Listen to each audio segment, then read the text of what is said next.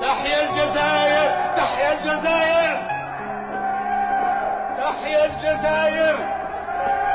تحيا الجزائر.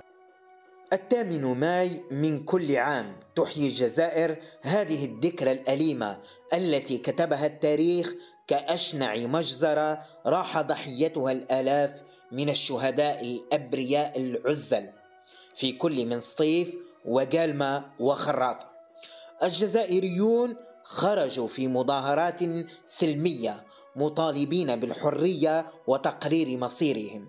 فجاء رد المستعمر الفرنسي بالرصاص حيث قتل ونكل بالمتظاهرين الذي كان سلاحهم الوحيد لافتات وشعارات.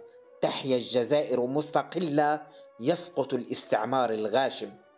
لم يتوقف القمع الفرنسي الهمجي إلى هذا الحد بل قام بإبادات جماعية وكي يغطي جريمته النكراء أشعل أفران المحرقة في القرى والمداشر التي ابتلعت نيرانها مئات الجثث البريئة حيث تيقن الشعب آنذاك أن ما أخذ بالقوة لا يسترجع إلا بالقوة.